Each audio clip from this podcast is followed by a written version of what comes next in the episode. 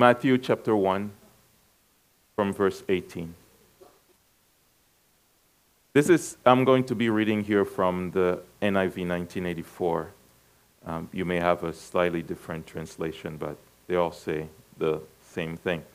This is how the birth of Jesus Christ came about. His mother Mary was pledged to be married to Joseph, but before they came together, she was found to be with child through the Holy Spirit.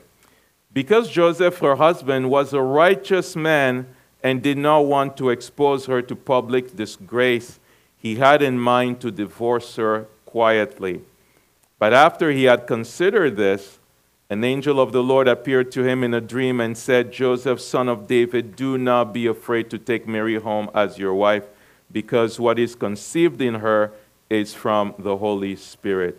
She will give birth to a son, and you are to give him the name Jesus, because he will save his people from their sins. All this took place to fulfill what the Lord had said through the prophet the virgin will, give, will be with child and will give birth to a son, and they will call him Emmanuel, which means God with us. When Joseph woke up, he did what the angel of the Lord had commanded him and took Mary home as his wife, but he had no union with her until she gave birth to a son. And he gave, and he gave him the name Jesus. The couple more verses that we will read after this, but let me pray. Father God, we uh, thank you, um, Lord, for today. We thank you, Father, that we're gathered here, Lord, to remember Jesus Christ. Lord, we, we thank you. We thank you, Lord. And Father, we ask that you will come in during this time, Lord, that you quiet our hearts, Lord, still our hearts. Father, and open our eyes and our ears, Lord, and touch our hearts that we may hear and understand what you have, Lord, to say to us this morning. Father, we humble ourselves before you, Lord. Father, I pray that you would speak through me. I pray, Holy Spirit, that one more time, Lord, you will come, Lord, and help us, Lord, and help me to deliver your word, Lord, and help us, your people, Lord, to refocus and realign ourselves with Jesus Christ. We ask that in his name. So, one of the things that happens in the Catholic tradition is that there is what is borderline a worship of Mary and Joseph. Mary and Joseph are the earthly parents of Jesus, of Jesus. But then what has happened is that in Protestant circles, we have had an overreaction to that, to the point where we don't talk about them. And so they have suffered uh, in a way from being mentioned because we're, we're supposed to worship only God. We don't worship Mary, we don't worship Joseph, we don't worship Peter or Paul or anyone like that. But because these, they, they, they tend to venerate her, um, we've sort of tried to get away from that, and I think there's been an overreaction. I have been this year, this is not, to me, this is not because of Christmas season, for months, I have just been fascinated with Joseph, um, the earthly father of Jesus. Ever since um, my housemates and I were reading the book of Matthew, and a couple of other few other brothers joined us for that. Um, and I do encourage you find someone with whom you can pray and find someone with whom you can read the Bible. Um, it is those are two important things. If you want to change something in this new year, I do encourage you find somebody with whom, if you live in a home, it's with people. That's the easiest thing to do. Just read it with those you live with. Pick a book of the Bible. Uh, we've gone through so many of them at my house with my housemates who are both here. And it's been a blessing. But one of the things that was just struck me and that I've been meditating is just the person of Joseph. And there, there is some lessons there for us to learn through his life. And then we're going to tie it back to Jesus before we, we conclude. So, um, here is what um, the Bible says here that this is how the birth of Jesus Christ came to be.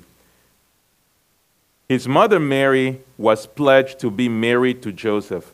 Now, pledged to be married in the Hebrew culture at the time, the, the real word there is betrothed.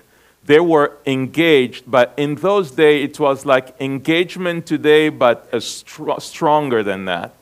It was an engagement, but it was legal, it was binding, and in order to end it, it was called a divorce. So they weren't living together. They hadn't officially, officially, fully gotten married yet. They're still engaged. And so Mary is supposed, is pledged to be married, betrothed to Joseph. But before they came together, meaning before they started living together, before they got fully married, she suddenly gets pregnant through the Holy Spirit as a miracle. And that might surprise you. You may be like, wow, somebody got pregnant and there was no man involved. Well, uh, Christ, the Christian faith is full of miracles. You take miracles out, you take the Christian faith out. Everything in the Christian, everything God does is a miracle. The virgin birth, the death, the resurrection of Jesus Christ, it's all a miracle. This is, um, this is what happened. And the, the, now, if you find that hard to believe, I don't, we don't blame you because neither did Joseph believe it. So Mary comes to Joseph and she says, Hey, Joseph, I'm pregnant. But it's not what you think. Uh, there was no guy involved. I was not unfaithful. Uh, this is a miracle from the Lord. And Joseph says, You're right. Um, you might be a good cook, but you are terrible at making up stories. And you did not. So he did not believe her. However, here's what the Bible says because Joseph, her husband, was a righteous man, he did not want to expose her to public disgrace. He had in mind to divorce her quietly. Now, the law of Moses, given in Deuteronomy chapter 22, says that if a woman is engaged, betrothed, pledged to be married to a man, and before they are married, she ends up sleeping with another man, they were to take both of them and stone them. They were given the same punishment that is given to adulterers. However, Joseph knew that, and he did not want that for her. And so, what does Joseph do? He thinks to himself and he comes up with this plan.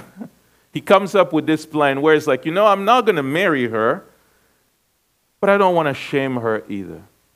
I, I don't want to put her out like that. What I'm going to do, I'm going to divorce her, but only she's going to know. We're going to keep it between us. People are going to assume it's my child, so no one will think that she was unfaithful. And that way, I won't get her into trouble. Now, the Bible calls that a righteous man. The first mention of a righteous man in the New Testament is not someone who is mentioned being righteous. Righteous meaning is a godly man, someone who does the right thing, is a, a, a person who behaves in a, way, in a way that God approves. The first, and Joseph here is this is the first chapter of the New Testament, and the first mention of a righteous person here is not righteousness because he did something good, it is righteousness because of how he behaved when somebody, from his perspective, had hurt him. Now, if you find out you are engaged, you are about to get married to someone, and you find out that that person has been unfaithful, now that must be quite hurtful. So this was not something small. Joseph was quite hurt by this, but he was a righteous man. And so, from the first chapter of the New Testament here, you find out the righteousness of Joseph is mentioned because of the way he was willing to forgive and cover for someone else's sin. I cannot tell you how important this is. Everyone sitting here, you have been hurt in some way. Someone has done something to you. If you've lived in the world, someone's done something to you. Now, they may, it may vary in its nature and its severity, but everybody has been hurt in some ways. But the teaching of the Christian faith is this you have to forgive. You have to forgive. Jesus says, if, if just a few chapters after this, here's what Jesus says. Um, for if you forgive men when they sin against you, your Father and your heavenly Father will also forgive you. But if you do not forgive men their sins, your Father will not forgive your sins. Let me ask you this can you go to heaven without your sins forgiven? Someone go to heaven without their sins forgiven. One of the things that happens um, is that Pastor Steve mentioned this at one communion service. We don't take the Bible seriously. And then we wonder why there's so many things that are wrong with us. And one of the things that's not taken seriously is that Jesus commanded that we are to forgive people who have hurt us. And I just found, uh, you know, I was told of someone that I know um, whose husband, who she, she found out that her husband has, has fathered at least three kids outside of the marriage since they have been married. Now that's got to hurt. That's hurtful. And some of you sitting here, you, you, you might have had, um, you, might have, you might have been hurt in some bad way. Bible says you have to forgive. And there are two reasons why ha- we have to forgive. It is because, one, as much as it is true that everyone sitting here and everybody watching online, you have been hurt in some way, the truth is also that you have also done things that are wrong. You've also sinned. You are in need of being forgiven by God. Is anybody here not in need of being forgiven? If you think that you are not in need of being forgiven, we should have a talk uh, after this. Everyone has sinned, everybody. And you are in need of being forgiven. And Jesus said, If you do not forgive men their sin, your sin will not. If there's somebody who did something against you 10 years ago, you have not forgiven them. Your sins of the past 10 years have not been forgiven. Now, that's quite a heavy load to live under.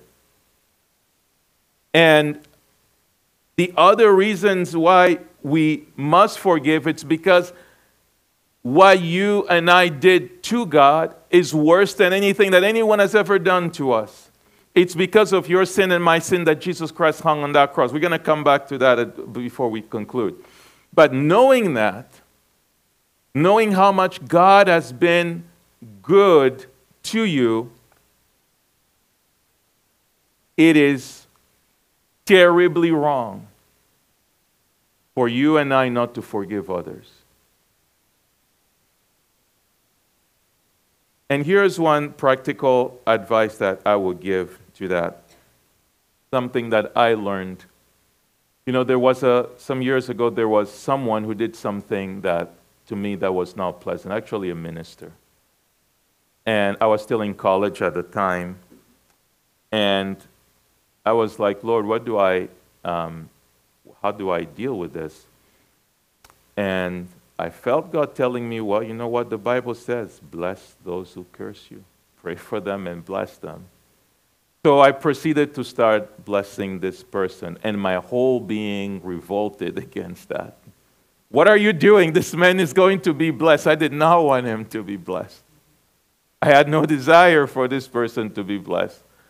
I wanted God to teach him a lesson, not to have God, bless him. But I, find this, I found out this that it is impossible to pray for someone sincerely and have the wrong heart towards them. It is impossible to talk to God about something, anything, and not develop God's view and God's attitude towards that person. This is why prayer is so great. It's not about the answers we get, it's that the time in prayer transforms us to start thinking like God thinks. And so now, some of you, you've been hurt in some real terrible way, and I feel sorry for you. But you do need to forgive, um, is what the Bible teaches us.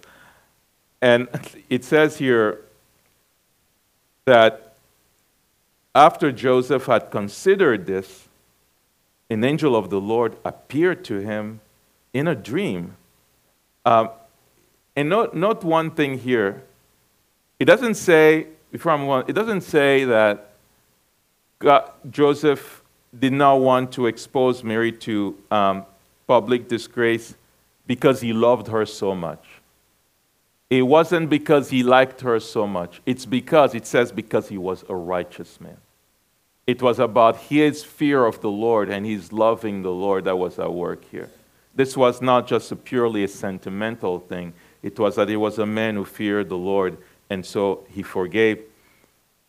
So here's, here's an interesting thing here. So after, after he had considered this, an angel of the Lord appeared to him in a dream, said, Joseph, son of David, do not be afraid to take Mary home as your wife, because what is conceived in her is of the Holy Spirit. As Joseph was considering these things, he fell asleep. He fell asleep thinking about and scheming about how he would get someone else out of trouble. Most of the time, when we're on our beds we're about to fall asleep, what are the last thoughts that we fall asleep with? How am I going to get back to this person? How am I going to take revenge? What's the next chess move I'm going to make? And things like that. That's how, in our sin, that's how we, that's how we, we behave. But Joseph, he's falling asleep thinking about how am I going to get this woman out of trouble? And no wonder he gets a visit from an angel. No wonder he gets a visit from an angel, and the angel tells him, Listen, you, you, you're thinking about this the wrong way. She's right. She didn't lie. This is of the Holy Spirit. This is a, a miracle. And you are to, to um, take this child, give him the name Jesus, for he will save his people from their sins. And this is verse 21 here, just to, to let you know, this is the first promise in the New Testament. So we've seen the first righteous man, here is the first promise you will be, he shall be, you'll call his name Jesus because he will save his people from their sins. Jesus, from the Hebrew, Joshua, from the Greek, Yehusus, it means the same thing. The Lord saves. He's called Jesus, you and I call him Jesus because he saves. Saves from what? Saves from sin. He did not come to save us just from hell. He came to save us from lying, from cheating, from drunkenness, from adultery, from fornication, from bitterness, from anger, from pride, from jealousy. He came to actually save his people from their sins. That's the gospel. That's what makes it good news. The good news is not that we just get forgiven from our sins, but remain in them that's not good news.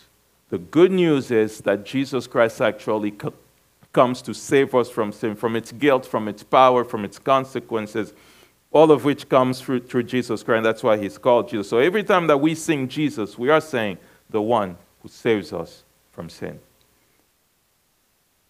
And before I move on, let me ask, um, let me point a couple of things out to you the angel called Joseph Joseph, son of David. Now, if you read the earlier part of this chapter, there is a genealogy, meaning a lineage of Joseph that is given, all the way from Abraham um, through many generations. And you find out that Joseph was of royal blood, he was a descendant of King David. And so, a, although here right now, in this time, Israel is really under Roman occupation. There's no real king in the sense that we had in the Old Testament from the line of David. The angel looks at Joseph, who is just a carpenter in a village. The angel calls him and says, No, you know what? You are the son of David. You have royal blood in you. And he knew that. But There is a, a lot of commentators here would say that that's why the angel is saying son of David. It's because he's trying to bring attention to the fact that he is of royal descent and therefore um, setting up the fact that this child is also a, a rightful heir to, to, the, to the throne. But I think there's another reason why he's called the son of David here. I believe it's because David, at his best, was a merciful man. When David was walking with God, David is the most famous king of Israel, for those of you who don't know. He was always a merciful man, wouldn't kill Saul, who was trying to kill him, even when he had two opportunities to do that. He was always seeking how to do good to someone. And not only that, in the new, if you read further on in, in Matthew and in, in the other gospel, Mark and Luke as well, you'll discover that um, something really interesting that I found there is that almost every time that Jesus, someone calls out to Jesus, Jesus, son of David, because people did call Jesus that later, it's to ask him to have mercy on them. Jesus, son of David, have mercy on me. There, I don't have time to show you the scripture, but you can see that there's one in Matthew chapter 9, there's another one in Matthew chapter 15, another one in Matthew chapter 20, where Jesus is called Son of David. And the person who's appealing to him, Son of David, says, Have mercy on me. And one of the reasons why I think Joseph, the angel, highlights the Son of David here is to say that. And here's another question that I would ask you is that, and this is one of those little details that just tells you the Bible is not a made up story because nobody will write a story in this way. Is that if you and I were writing this story, we would tell God, hey, listen, if you are going to do a miracle and Mary is going to have a baby, will be pregnant, and she is betrothed to a man, you need to give the man a heads up. Okay? you need to let him know ahead of time she's going to come to you and tell you she's pregnant so that or at least maybe while they're together on a date or something you send the angel then and speak to them together but god didn't do that here he goes and he tells and he appears to mary and tells her you're going to have a child and says nothing to joseph you and i will look at that we say oh, god i thought you were not the author of confusion this is pretty, you caused a crisis in these people's relationship here. Why, why did God not tell Joseph? Why did God not tell until after? Well, there's only one reason I can think of. It's so that you and I would see the character of Joseph. These people are put in the Bible so we learn from them. There are confusions, misunderstandings, unpleasant situation that God allows in our lives to expose our character. Being a Christian when everything is going well is not that hard. Being a Christian becomes difficult when it demands something of you, when you are in a hurtful situation, when you're facing disappointment, when you're facing betrayals, when you're facing lies told about you or meanness to, uh, sent your, your way. That's when, what's when our Christianity comes. If you do the right thing when it's easy, that's just common sense. Righteousness is when comes out when there's a crisis that hits our lives. And so you see that here um, with, with Joseph. Now, let me move on and point to something else here. The Bible says in verse 24 Joseph woke up, did what the angel of the Lord had commanded him, and took Mary home as his wife. Okay? He did not divorce her, he took her home as his wife. Now, again, they were betrothed, they were engaged. And so now Joseph takes Mary, and now they become married. They, she actually comes to his home. So it says Joseph woke up took Mary home as his wife. And it says in verse 25, but he had no union with her until she gave birth to a son, and he gave him the name Jesus.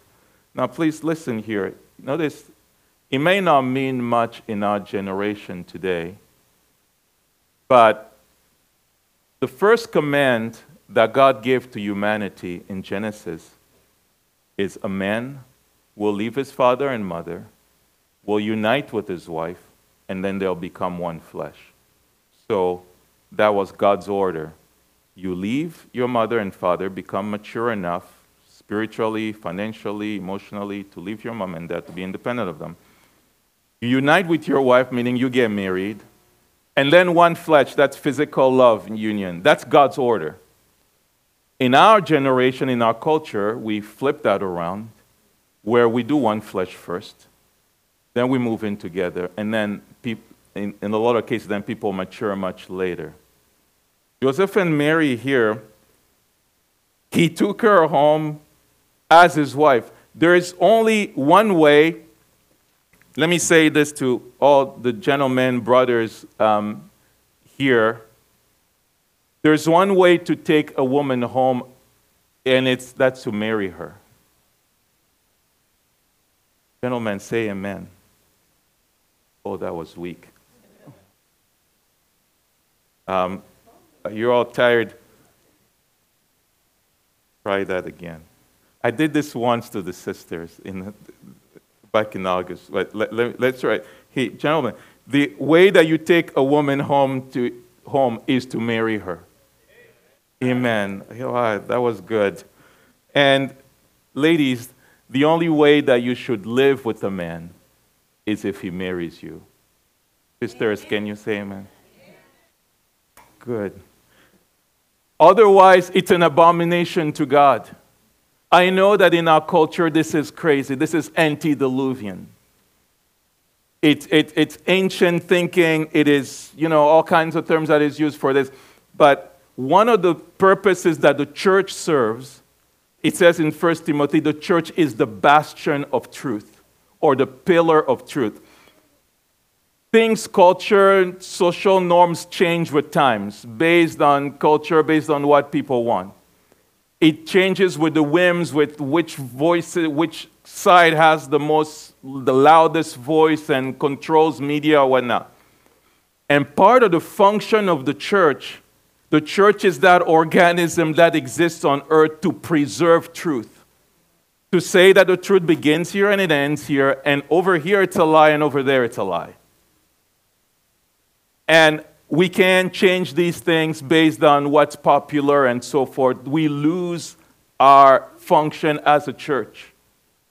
Part of our function as a church is to make sure, you know, it's like those high, in, in the highways, they paint the lanes, and every now and then you have to repaint them to make sure that people are staying in their lane. That's part, that's what the church does with truth. Is to say, here are the speed limits, here are the, here's, the, here's the way things are, ought to be. And we have to believe God has given us His laws with, um, with love for us in mind. Okay, I'm starting to run out of time, so let me um, go through some of these other points quickly. Most of the time, um, here, here's what it says here in verse 25 but he had no union with her until she gave birth to us. So, meaning there was no physical union here until this, the child was born. You have to stop and think about that. So, this is Joseph. This is Joseph living in the house, married with a woman he loves. There's no sin here. They're married now, they can do whatever they want.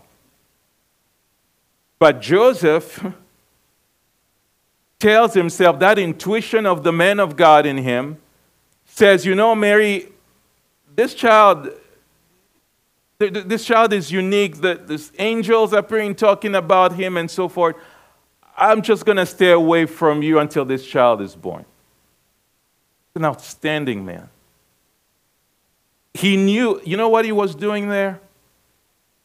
He was respecting the Christ in this woman. He was honoring God. Most of the time, as a pastor, as a church leader, you have to fight people and tell them not to cross certain lines. People who are not married, you're trying to tell them, don't do this and don't because that's bad. But Joseph, who is married already, somehow he knew that the way to honor this particular child, there's never been another child like this. This is about Jesus Christ. But, so this is a unique circumstance, but he knew that, you know, this is not about me.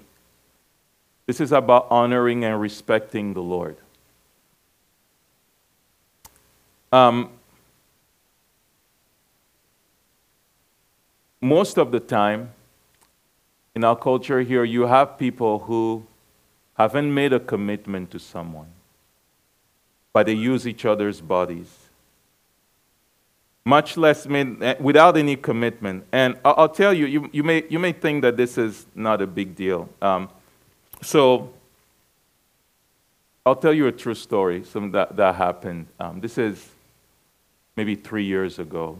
Um, I, just about three years ago, last time I flew out of the country, I went to see some very dear friends of mine who used to be in Boston but are now live abroad, I'll say. And it was, it was just easier for me to go visit them than for them to come. It's a husband and wife.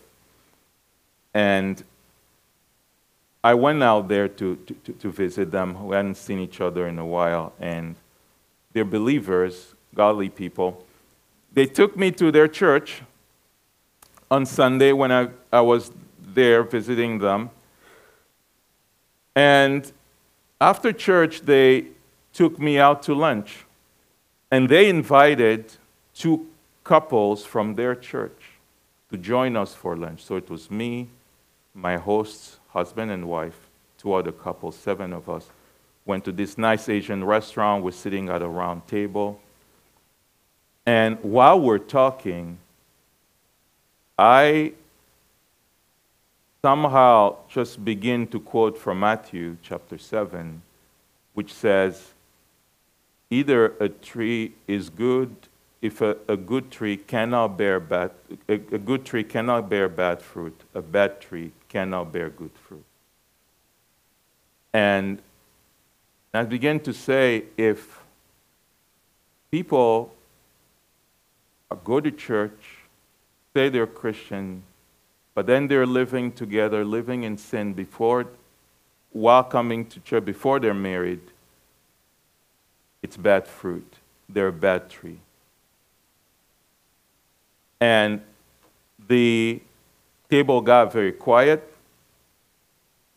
The lady, the, the wife, the host looked at me with uh, a certain kind of stare. And I started telling myself, Freddie, why are you saying these things? Nobody asks you this. So after a while, I stop and the conversation resumes. And when we're done with lunch, we get in the car. Would my host take me in their car? They turn to me and they say, You know, that couple, the one that we're giving you uh, tips on where to travel if you ever go to Asia, they're not married. They live together. No one at church knows. Everybody thinks they're a good um, couple. They serve at church. No, the elders don't know. Nobody knows. We don't know what to do with them. They said they're going to think we told you something, and they did not tell me anything. People say, Why do you always talk about these things? Because folks need to hear it. Those folks need to hear it. Anyways, now I'm not talking about when people lived this way before they became believers. Um, the Bible says, in the days of ignorance, God overlooked, but the days of ignorance for you are done today. Oi. You, you, know, you can't claim ignorance anymore. You heard it today at Calvary Chapel in the city on Christmas Sunday. So, the, um, the last thing I want to mention here about Joseph, and then I will conclude, is Take a look at how this man um, obeyed the Lord. It said the angel told him, Take Mary as your, as your wife. The next day, the morning when he got up, not a week later, it says that day he woke up, he took him on. It's like people are like, well, you got married. We thought you had a wedding set on this particular. Say, no, an angel told me to marry her today. So he did. He did not delay. He was a man who obeyed the Lord. You see that again later. It says um, in verse chapter 2, verse 13. Um, we maybe have that verse. It says, when they, when they had gone, yes, thank you, Jeff. Um, when they had gone, uh, when, oh, thank you, Heather. When they had gone to, when they had gone, an angel of the Lord appeared to Joseph in a dream. Get up, take the child and his mother and escape to Egypt. Stay there until I tell you, for Herod is going to search for the child to kill him. So he got up, took the child and his mother during the night, and left for Egypt. The angel spoke to him, say, Take the child, escape because they're going to try to kill him. That night, he did not wait till morning. That night, he got up and he went. And again, when, if you read later, um, verse 19, it said, After Herod died, an angel of the Lord appeared in a dream to Joseph in Egypt and said, Get up, take the child and his mother, and go to the land of Israel, for those who were trying to take the child's life are dead. Verse 21 So he got up, took the child and his mother, and went to the land of Israel. He was a man who was obeying the Lord. You see that in just those three sentences, three steps of obedience there. Let no one um, deceive you. Here's the, here's the truth there are two kinds of Christians those who obey God and those who don't. And the differentiator in the Christian life is obedience. You see two people who became Christians the same day, and you see them 10 years later. You see that one has grown spiritually, the other one seems to be turning in circles. There's only one reason for that one of them has obeyed the Lord. Not saying perfectly, but they've had a heart of obedience. When God has convicted them, go apologize to this person, they went. Go over here and stop doing this thing, they did. The result of that is God pours into that person more of, the, of his life. You may say, but Freddie, I thought it's grace. So isn't, isn't it? Um, what about grace? And I know Pastor Steve been teaching from Galatians here about grace, and I've seen the fruit of that study in some here, it's, and it's been amazing. But as Pastor Steve has been mentioning, we're not to be slave to the law. But I'm sure he's going to get to chapter 5 and chapter 6 in Galatians, and there I'm sure he's going to, to be teaching that there's two things we can be slaves of. We can be slaves of the law, or slaves of the flesh. Both are terrible. And Jesus Christ came to set us free from the slavery of both. By grace, the Holy Spirit sets us free both from the bondage to the law and from the bondage to sin. There's three ways that you can live. You can live according to the flesh, when you do whatever your desires want. Then after that, you try to live by the law. Both are bad. What God desires for us is what Galatians call it's walking in the Spirit. And when you do walk in the Spirit, the result of that, there's fruit gentleness, kindness, love, patience, so forth. Against such things, there's no law. Now, the couple of minutes that I have, um, let me say this. So, what was this whole thing about? Why, why, why all these, why, why all these angels talking about this child and all of this? What, what, what, what is it about? And it's about this. Um, can we, can we put that? Um, can we put that verse um, 11? When Jesus was born, chapter 2, verse 11. When Jesus was born, some wise men came to him, and they bowed down and worshiped him. which tells us Jesus is God because they bowed down and they worshiped him. Notice they didn't bow down and worship Mary, who was there, or Joseph, who was also there. They bowed down and worshiped Jesus, and they opened their treasures and brought gifts of gold, incense, and of myrrh. Now, I mean, quick question how many wise men were there? Fanny and Sam, you can't answer. How many wise men were there? Pardon? We don't know.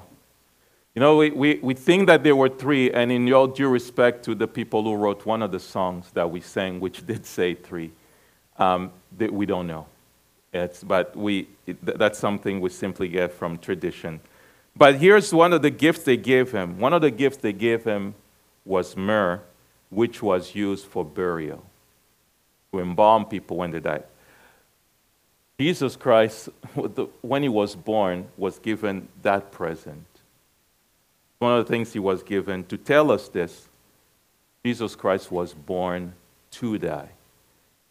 Everyone else dies because they were born.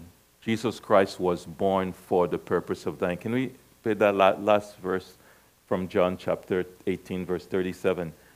And this is when it happened. This is the day Jesus was being crucified and talking to Pilate. Here's what he said. This is the one verse we have where Jesus literally mentions his birth. He says, For this reason I came into you are right in saying, I am a king. He is truly the son of David in the sense that he is king. And for this reason I was born to bear witness to the truth and to testify everyone who is on the side of the truth comes to me. Jesus Christ was born for this purpose. What was that purpose? He was going to the cross to die for the sins of the world. The Christmas thing, and you say, and he says, can you keep that verse up, Heather? To testify to the truth. The Christian faith is about truth, which is why this whole thing about Santa Claus and Rudolph and, and, and all of that is, is, is damaging to the, to, to, to the story of the, of the birth of Jesus Christ. God did not send his son to come and die for a fairy tale. God did not send his son to come and die. And I was thinking about that. There's, there, there, it's almost a whole religion that's been set around this. There's Santa Claus and there's Rudolph who gets persecuted by the other reindeers, and then there's songs about it. There's, it's almost like there's worship songs about it. It's almost like a religion. And it's not true. There's no truth in that. The Son of God was born to bear witness to the truth. And here's the truth that you and I are sinners, and we needed someone, God, to come and die for us for our sins. That's a serious thing. The Son of God came to die for our sins. And as important as his birth is, even more important is his death. He told us to, re- when he, at the end of his life, he didn't say, Remember my birth. He said, Remember my death. And he gave us that, and he told us to do something to remember his death, to take communion. And I was so glad to hear we're doing communion tonight, uh, to today, this morning. And so we're going to, let me call um, the prayer couple. Solomon, can you come there? If you, I want to ask you today, um, Jesus said, Can you put that verse again, Heather? Sorry. Everyone who is on the side of the truth listens to me, is what Jesus said. And I do want to, as we're going to have some people come up here um, who are going to be praying, and Daniel and Christabel and uh, Grace, if you can come, come up. If you know that in your life, Christ is not the center. The lesson of Joseph's life, which was that it was not, it's not about me, it's about following Jesus Christ, submitting to Him, obeying the Lord. If you know that that's not you, where you've pretty much been living life doing whatever you, want, you, you need, whatever you want, come and um, these fine people here will pray for you. And um, also, as we just prepare for communion, if there is um, just anything in your heart that you know you want prayer for, uh, you want somebody to pray for you about, come here and these um, folks here, Chris and um, and David there will, will pray for you, and Elise and Mrs. Conan will pray for you. So we'll um, me on the keyboard. If you, I'm also going to be here. Um, if you want prayer, please come forward. They're going to be playing a song, and then we're going to finish uh, by taking communion. While they get ready to sing, I'm going to pray. Father, so we thank you that today we have a promise that Jesus Christ, the Son of God, came to save us from our problem, which is sin. We thank you that he was born to die. Take our sins. And today, Lord Father, we want to take sides with the truth. The truth that we have sinned, the truth that we need a Savior, that we need to be forgiven, we need to be made new. Father, we pray that by your Holy Spirit, Lord, you will do a supernatural work in our hearts, Lord, of birthing Christ in us. Father, I pray, Lord, for no more religion, Lord, that will separate the fairy tales and the tradition and all that from all of this. Really find our comfort in the fact that we have found the truth in Jesus Christ, your Son. Forgiveness and life in Him. Ask that in Jesus'.